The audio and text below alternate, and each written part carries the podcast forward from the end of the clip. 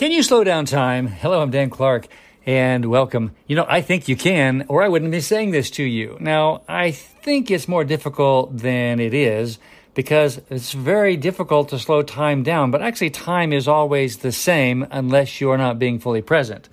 Here's what I mean by that. Children are fully present. That means that they don't have competing or distracting thoughts. They're just with what they're doing. You know, when you multitask, you are not with what you're doing, and that makes things go by a lot faster.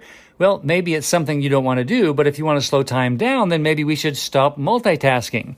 When you are doing what you are doing as if it is the only thing you are doing, it slows down time. Let me say that again. When you, when what you are doing is the only thing you are doing, it slows down time, which of course is the most important thing the only thing that you are doing right now.